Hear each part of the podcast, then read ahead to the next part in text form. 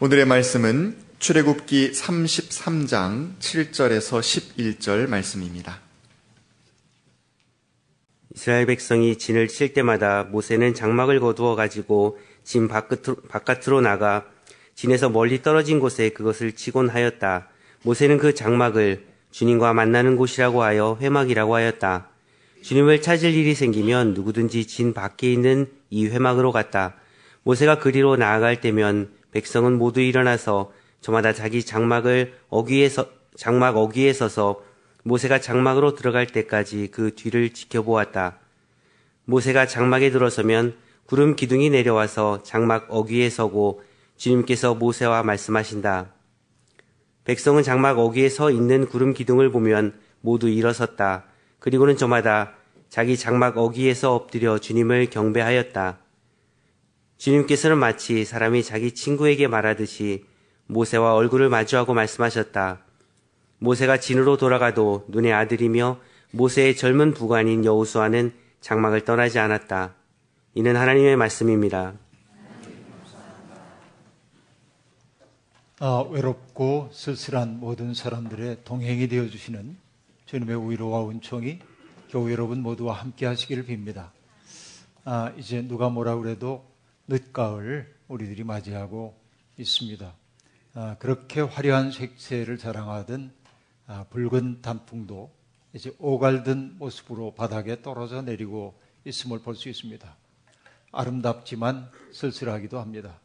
어떤 분은 세상에서 가장 아름다운 단풍이 떡갈나무 잎이라고 강력하게 주장을 하더군요. 그게 왜 그러냐고 물어봤더니 오랫동안 변하지 않는 색이 질리지 않는다고. 그래서 제가 혼자 생각했습니다. 미학적 관점은 저마다 다르니까 그분이 그게 가장 아름답다고 한다면 그분한테는 그게 제일 아름다운 거지 하는 생각을 했습니다. 거리에 용단처럼 깔려 있었던 노란 은행잎도 바람에 날린 듯 다 사라져버리고 말았습니다. 기억 속에 남아있죠. 한참 바람이 불던 날 길거리 전체를 채우고 있던 노란빛, 그게 다 어디로 갔을까 하는 생각을 해봅니다. 그런데 또 따지고 보면 그 자리가 말끔하게 비어져 있다는 사실이 고맙기도 합니다. 왜냐하면 비워질 때만 채워질 수 있기 때문에 그런 것이죠. 우리의 삶 또한 그러합니다. 뭔가로 채움만 있다고 한다면 우리의 삶은 새로워지지 않을 겁니다. 날마다 뭔가를 비워내야 하지요. 그런데 우리의 일상은 어떠합니까? 늘 분주함 속에 있습니다. 일상적으로 우리에게 요구되고 있는 일들을 우리는 하나 둘 수행해 나가야 합니다. 그런데 그것만이 아니고 예기치 않은 시간, 예기치 않은 방식으로 우리의 삶 속에 끼어들고 있는 일들은 또한 얼마나 많이 있습니까? 시간이 없는데 어떻게 하면 좋지? 이러면서 우리는 조바심치며 하루하루를 보낼 때도 많이 있습니다. 지금도 그렇죠, 여러분. 해야 할 많은 일들이 여러분의 머릿속을 또 떠나지 않고 사로잡고 있는지도 모르겠습니다. 숨을 돌릴 여유조차 없이 사는 게 도회적인 삶의 방식인 것 같습니다. 그래서 여러분, 창세기에서 가장 아름다운 이야기가 있다면 이것도 사람마다 다를 수 있겠습니다만 저는 하나님이 엿새 동안 세상을 창조하시고 이레째 되는 날 쉬셨다라고 하는 그것이 성경에서 제일 아름답게 느껴집니다. 괜히 하는 얘기는 아닙니다. 하나님이 왜 쉬셨을까요? 우리처럼 고단하기 때문에 쉬셨을까요? 잠을 못 주무셔서 쉬시고 싶었을까요? 그런 것 분명히 아닐 겁니다. 그러므로 하나님이 안식하셨다라고 하는 것은 오늘 우리가 생각하는 쉼의 개념과는 조금 다른 것 같은 느낌이 듭니다. 하나님의 안식, 그게 뭘까 생각하다가 이런 느낌이 들었습니다. 당신이 창조하신 세상, 당신의 뜻대로 이루어진 세상을 흐뭇한 마음으로 바라보고 있는 하나님, 그렇죠? 그 하나님의 느긋한 평화, 이것이 진짜 안식이었겠다. 그러면 인류의 목표라고 하는 것이 안식을 향한 여정이라고 본다면 우리 또한 안식은 소파에 누워서 뒹굴거리는 게 안식이 아니라 우리에게 주어져 있는 소명을 이룬 후에 우리가 누릴 수 있는 평안함, 하나님의 뜻대로 살아냈다고 하는 안도감이 주고 있는 평안함, 이런 것들이 진짜 안식이 아닐까 생각해 봅니다. 어떤 분은 안식일을 가리켜서 시간 속의 성소라고 이야기했습니다. 시간을 공간적 개념으로 풀어서 설명한 거죠. 그 속에 들어가면 조금 우리들이 세상에서 겪었던 고통 같은 것들이 사라지는 장소의 개념으로 안식일을 그렇게 설명했던 거죠. 여러분, 안식일이라고 하는 것은 안식교인이나 유대인들만의 전유물은 분명히 아닙니다. 우리는 주님의 날, 주일을 지키지만 주일 속에는 안식일의 개념이 담겨 있다고 말해야 할 것입니다. 그럼 여러분, 어떤 것이 진정한 안식의 의미일까요? 이렇게 설명할 수 있겠습니다. 안식일이란 일을 쉬는 것만이 아니고 인간이 스스로 창조자가 되어 살려고 하는 마음을 내려놓고, 일체의 조바심을 내려놓고 내가 피조물이라는 사실을 인식하면서 하나님의 창조의 리듬 속에 나 자신을 맡기는 것, 이게 진짜 안식일이겠다 하는 생각 말이죠. 그러니까 내가 뭔가를 해야 돼, 성취해야 돼, 내가 뭔가 열심히 해야 돼, 이런 마음을 일단 좀 내려놓고 하늘도 바라보고 강도 바라보고 산도 바라보고, 그러면서 만물 속에 깃들여 있는 하나님의 창조의 리듬을 기뻐하고 그 리듬에 나의 생애 리듬을 맞춰가는 것, 이것이 진짜 안식일이겠다 하는 생각이 드는 것입니다.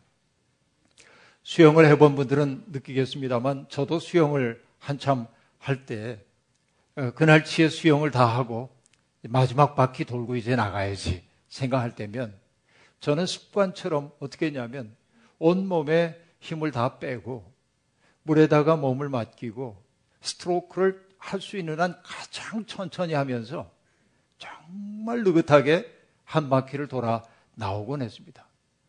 근데 그 시간이 제일 행복했어요.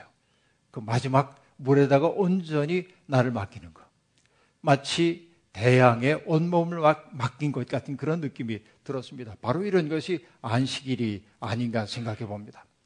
여러분, 성취해야 할 어떤 목표 때문에 마음에 안달하는 사람들은 안식을 누릴 수가 없습니다. 안식일의 정신은 한마디로 얘기하자면 비움입니다. 욕망으로 오염된 나의 시간, 그리고 나로 가득 찬 시간을 비울 때 하나님의 충만한 은혜가 슬그머니 우리 속에 끼어들게 됩니다. 나를 비워야 하는 까닭은 비움 그 자체가 목적인 것이 아니라 나를 비울 때 하나님의 은혜가 흘러들기 때문에 비워야만 하는 것이죠. 이게 중요합니다. 여러분, 에밀 시오랑이라고 하는 철학자가 있는데요, 그분의 책을 읽다 이런 구절과 만났습니다. 지옥이란 그가 말하는 지옥입니다. 한순간도 자기에 대해 잊을 수 없는 곳이다 라고 말합니다. 늘 나에게 붙들려 지내는 그게 지옥이라는 겁니다. 나로부터 해방되지 못한 그 마음이 곧 지옥이라고 그는 이야기했습니다. 자기에게 몰두할 때, 오로지 자기에게 사로잡혀 있을 때 우리의 마음속에서는 타인을 위한 여백이 없습니다. 뿐만 아니죠, 하나님이 나의 삶 속에 들어오셔서 개입하고 내 삶 속에 아름다운 것을 창조할 수 있는 여백조차 없습니다. 내게 몰두되어 있기 때문에 그런 것이죠. 우리가 하나님 앞에 예배를 드린다고 하는 것은 뭡니까? 내게 몰두하고 있었던 그 삶에서부터 벗어나서 왜곡되고 오염된 나의 존재를 하나님 앞에 드러내놓고, 부끄럼 없이 드러내놓고 치유를 기다리는 것, 바로 이것이 예배요 비움이라고 말할 수 있겠습니다. 하지만 여러분, 에덴의 동쪽에 살고 있는 우리의 운명은 불안일 수밖에 없습니다. 사람은 누구나 다 순간순간 불안을 느낍니다. 어쩌면 불안이라고 하는 게 시간의 다른 이름인지도 모르겠습니다. 시간 속을 산다고 하는 것은 늘 불안을 겪으며 살 수밖에 없는 것이죠. 성경은 하나님께서 흙으로 인간을 빚어 만드신 후에 그의 코에다가 생기를 불어넣으심으로 생명이 되었다고 말합니다. 생명이라고 번역되어 있는 그 단어의 히브리어의 의미를 보자고 한다면 어떤 의미냐면 욕망하는 주체가 되었다, 그런 뜻입니다. 인간이 뭔가를 욕망하는 주체가 된다는 것은 무엇입니까? 나의 결핍을 채우기 위해 헐떡거리며 뭔가를 추구하며 살 수밖에 없는 게 사람이다 하는 얘기죠. 이게 인간의 존재론적 규정이라고 말할 수 있겠습니다. 그렇게 인간은 늘 흔들립니다. 안정 속에 있지 못하고 불안정 속으로 자기를 개방할 수밖에 없는 것입니다. 그런데 여러분, 불안을 운명으로 타고난 인간들은 그 불안을 자기의 삶 속에서 떨쳐버리고 싶어하는 마음이 있습니다. 그 불안을 떨쳐버리고 싶기 때문에 사람은 자기를 잊기 위해서 불안의 대용물들을 찾습니다. 내 마음을 지켜줄 것들 말입니다. 현대인들은 어떤 것이 내 마음을 지켜준다고 생각합니까? 돈이 많으면, 그죠? 그 돈, 출세, 땅 문서, 집 문서, 그죠? 또 뭔가 미래를 보장해준다고 하는 보험증서, 이런 것들이 있을 때 우리의 삶의 불안이 그친다고 사람들은 생각합니다. 그러나 여러분, 그런 것들을 손에 넣었다고 해서 인간의 존재론적인 한계로서의 불안이 사라지진 않습니다. 이게 인간입니다. 출애굽 공동체는 정말 많은 기사와 이적을 경험했습니다. 애굽에 닥쳐왔던 10가지의 재앙도 그들은 몸소 목격했습니다. 그리고 여러분, 홍해바다가 갈라지는 기적도 그들은 경험했습니다. 먹을 것이 없을 때 하늘에서 내려온 만나와 메추라기로 배를 불리기도 했습니다. 마실 물이 없어서 고통당하기도 했지만 반석에서부터 흘러나온 샘물을 마시면서 그들은 기적을 경험하기도 했습니다. 오합지졸인 자기들을 강력한 유목민이 치러 왔을 때도 하나님이 도우셔서 그들은 승리를 거두기도 했습니다. 이러면 압도적인 경험이라 말할 수 있겠습니다. 그리고 그 공동체가 마침내 시내산 앞에 당도했고 그 백성들을 탈출 공동체를 하나로 묶으려고 하는 하나님이 모세를 시내산 위로 불러올리셨습니다. 생각한 것보다 모세가 돌아오는 시간이 장기화되자 백성들은 불안해지기 시작했습니다. 우리를 이끌던 모세가 사라졌기에 그들은 불안을 느꼈습니다. 그래서 그들은 그 불안한 마음을 어찌할 줄 몰라 하다가 여러분, 아론을 찾아가서 우리를 이끌 신을 만들어 달라고 했습니다. 그리고 우리가 알다시피 아론은 백성들에게 금부치 같은 것들을 모아오라고 얘기하고 그것을 녹여서 금송아지를 만들고 사람들 앞에 세워놨습니다. 뭔가 가시적인 것이 그들 앞에 있자 그들은 행복해졌습니다. 눈에 보이지 않는 하나님, 그 불확실한 하나님, 흔들리고 있는 하나님에 대한 이미지가 금송아지를 통하여 표현된 것처럼 느꼈기에 눈에 보이는 뭔가가 그들의 마음을 안심하게 만들어 주었던 것입니다. 그런데 여러분, 성경은 뭐라 말합니까? 하나님께서 그런 백성들의 행태를 타락이라고 규정합니다. 타락이란 윤리적인, 도덕적인 문제를 일으키는 게 타락이 아니고 성서적 의미에서의 타락이란 하나님에 대한 신뢰에 실패한 것을 타락이라 말합니다. 하나님에 대한, 눈에 보이지 않는 하나님, 불가시적인 하나님이 우리를 보호해 주신다고 하는 그 사실, 우리를 인도한다는 사실을 믿을 수가 없어 하는 그 마음을 성경은 타락이라고 얘기해요. 그리고 얘기합니다. 그 백성을 가리켜서 하나님이 고집이 센 백성이라고 책망하십니다. 고집이라고 하는 게 사전적으로 보면 자기의 의견을 고치거나 그리고 굳게 지키려고 하는, 고치지 않고 굳게 지키려는 마음을 고집이라고 할 수 있겠습니다만, 그러나 여기에서 고집은 뭡니까? 하나님의 미래 앞에 자기를 내맡기지 못하고 삶의 관성, 육체의 버릇을 따라 살려고 하는 관성을 고집이라고 얘기를 하고 있어요. 타락과 고집이라고 하는 것은 함께감을 우리에게 보여주고 있는 대목입니다. 모세는 진노하셔서 그 백성을 치겠다고 얘기하고 있는 하나님의 팔을 붙드는 심정으로, 하나님, 그 백성을 제발 진노하지 마시고, 백성에게 진노하지 마시고 그들에게 내리려던 그 화를 풀어달라고 얘기하면서 하나님은 그러셔야만 한다고 하나님께 간구합니다. 그리고 모세는 산 아래 내려왔습니다. 금송아지를 불에 태워가지고 그것을 절구에 빻아서 가루로 만들어가지고 그것을 물에 타가지고 백성들에게 먹게 만들었습니다. 그렇죠. 그들의 죄에 대한 징계입니다. 그리고 레위 사람을 통해서 그 일을 주도했던 사람들을 치도록 만들어서 그들을 다 없애버리고 말았습니다. 그런 후에 모세는 다시금 하나님의 산에 올라갑니다. 하나님 앞에 그 백성들의 죄를 용서해달라고 간청하고 있습니다.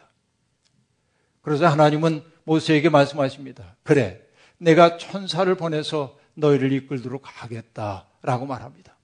하지만 모세는 그 말에 만족할 수가 없었습니다. 하나님, 천사가 아니라 당신께서 우리와 함께 가주셔야 합니다.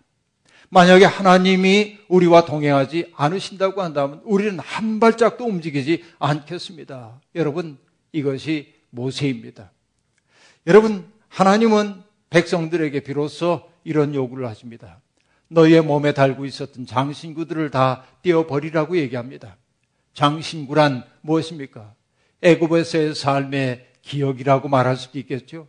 애굽에서 살던 그들의 삶의 습성이라고 말할 수 있겠죠. 그곳에서 익숙해졌던 우상 숭배의 흔적이라고 볼 수 있겠죠. 그것들을 떼어내라고 얘기했고, 백성들은 비로소 장신구들을 다 떼어내므로 이제는 과거에 붙들려 사는 사람들이 아니라 미래를 향해 자기를 열고 사는, 하나님의 약속을 신뢰하며 사는 새로운 사람이 되겠다고 그렇게 다짐을 가시적으로 드러내 보였습니다. 오늘의 본문은 이 급박한 이야기의 중간에 끼어든 일종의 휴지부와 같은 이야기입니다. 어쩌면 모세의 권위를 드러내기 위한 것인지도 모르겠습니다.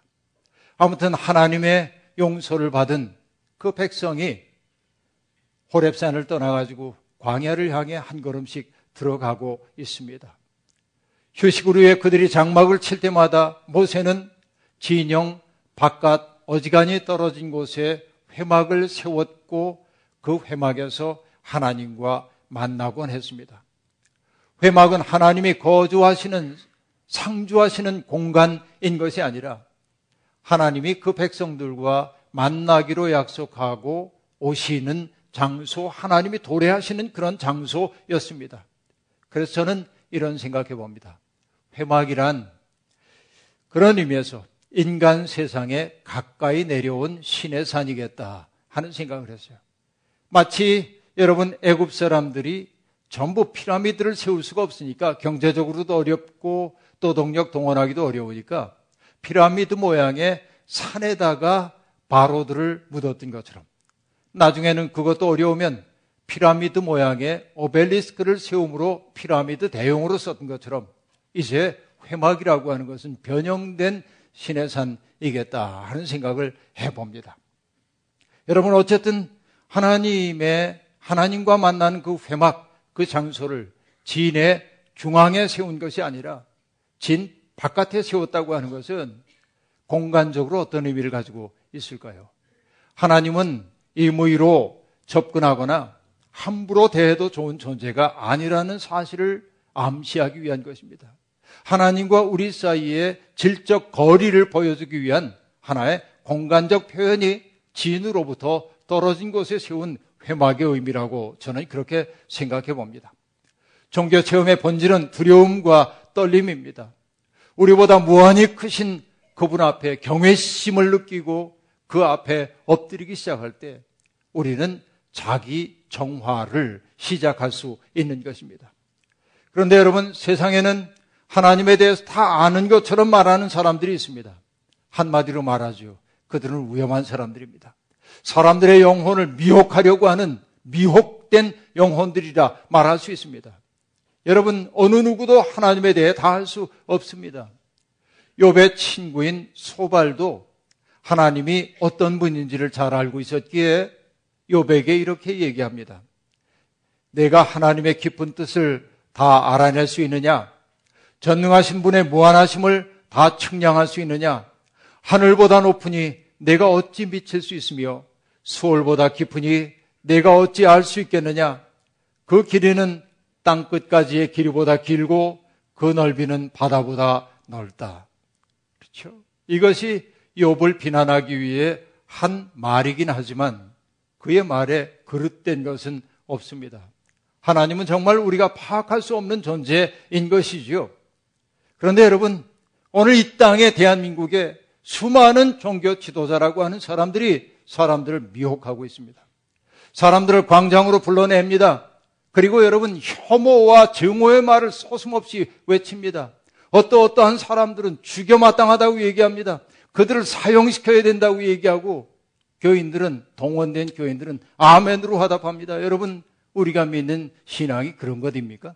누군가를 미워하고 증오하고 죽여버려야 한다고 얘기하는 그것이 신앙입니까? 여러분, 그것은 종교의 이름을 빙자한 증오일 뿐입니다. 그건 종교 아니에요. 신앙 아니에요. 미혹이에요. 미혹된 영혼들입니다. 불쌍합니다. 가엾습니다. 거기에 넘어가는 사람들이 있다는 사실이 말입니다. 여러분, 사람들의 영혼을 오도하면서 그것을 종교적인 권위로 치장하는 자들이 있어요. 미혹당한 사람들은 그들의 말을 하나님의 말씀으로 수용합니다. 두려운 일입니다. 하나님 두려움을 느낄 줄 알아야 합니다. 여러분, 우리는 하나님 앞에 겸손해야 합니다. 불교의 화두 가운데 오직 모를 뿐이라고 하는 말이 있잖아요. 우리는 하나님에 대해서 다 안다고 말할 수 없어요. 하나님이 우리에게 드러내 보여주신 것만 알 뿐입니다. 그러므로 우리는 그 모습을 두렵고 떨림으로 경외하게 되는 것입니다. 경외하는 사람만이 사소한 것들 속에 깃들여 있는 영혼을 봅니다.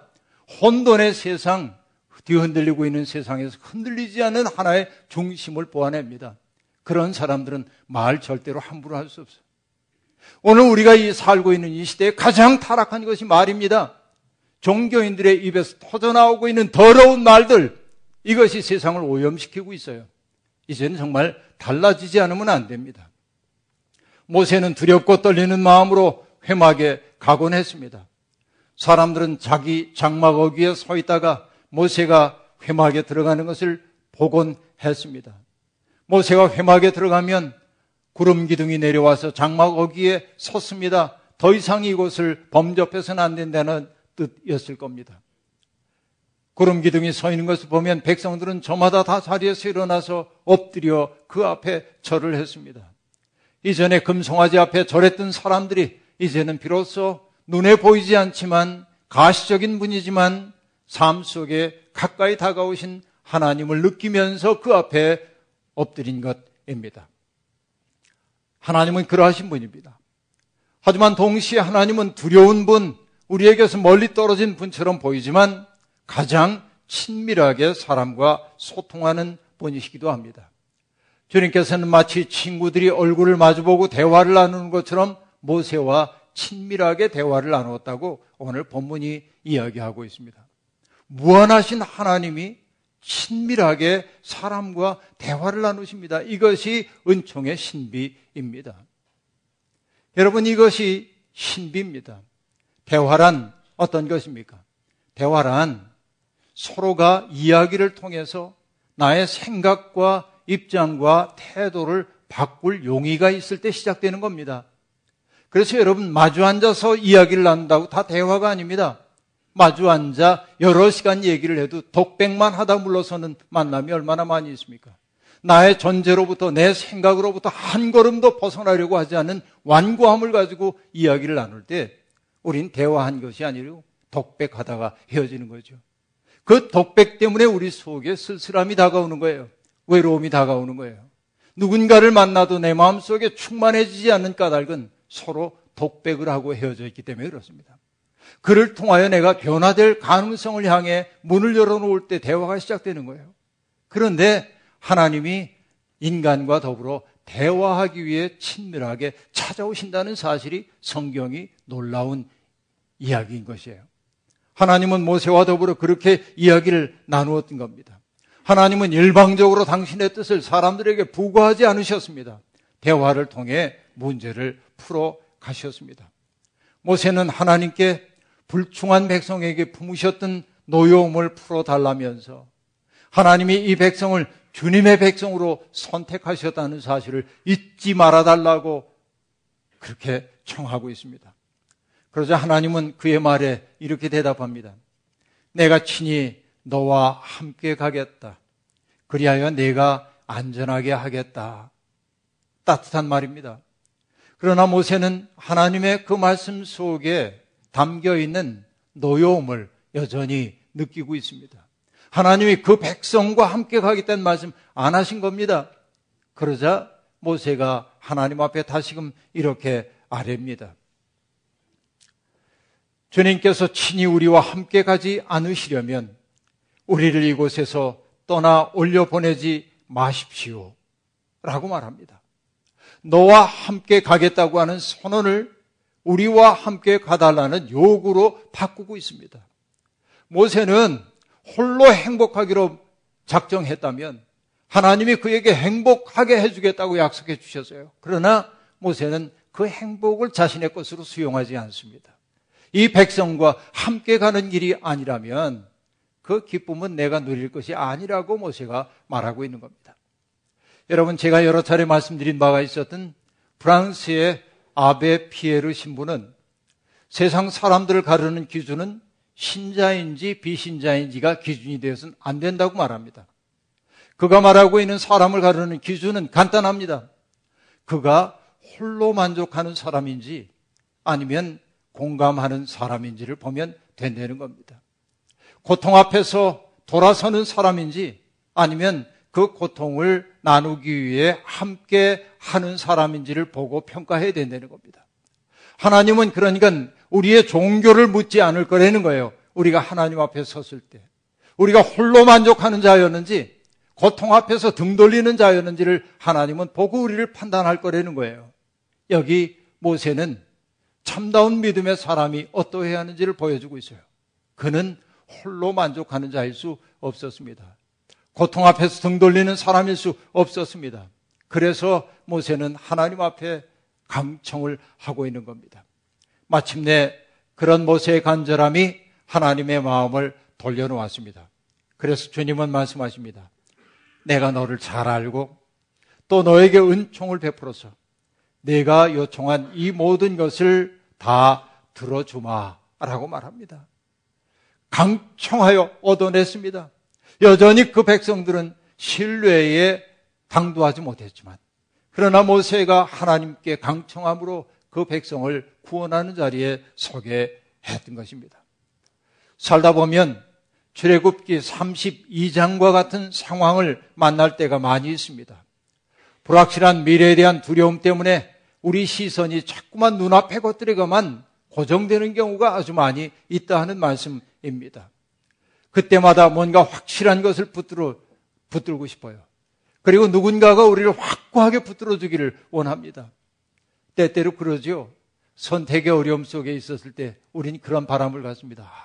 누가 우리 대신 선택해주면 좋을 텐데 그 생각하는데 그렇죠? 이게 우리의 버릇인데 사람들은 불확실함을 견디지 못하기 때문에 누군가가 불확실함을 해소해 준다고 한다면 거기에 마음 쏠리도록 되어 있어요. 그 불안한 마음 파고드는 게 뭐냐면 이단 종파들이에요.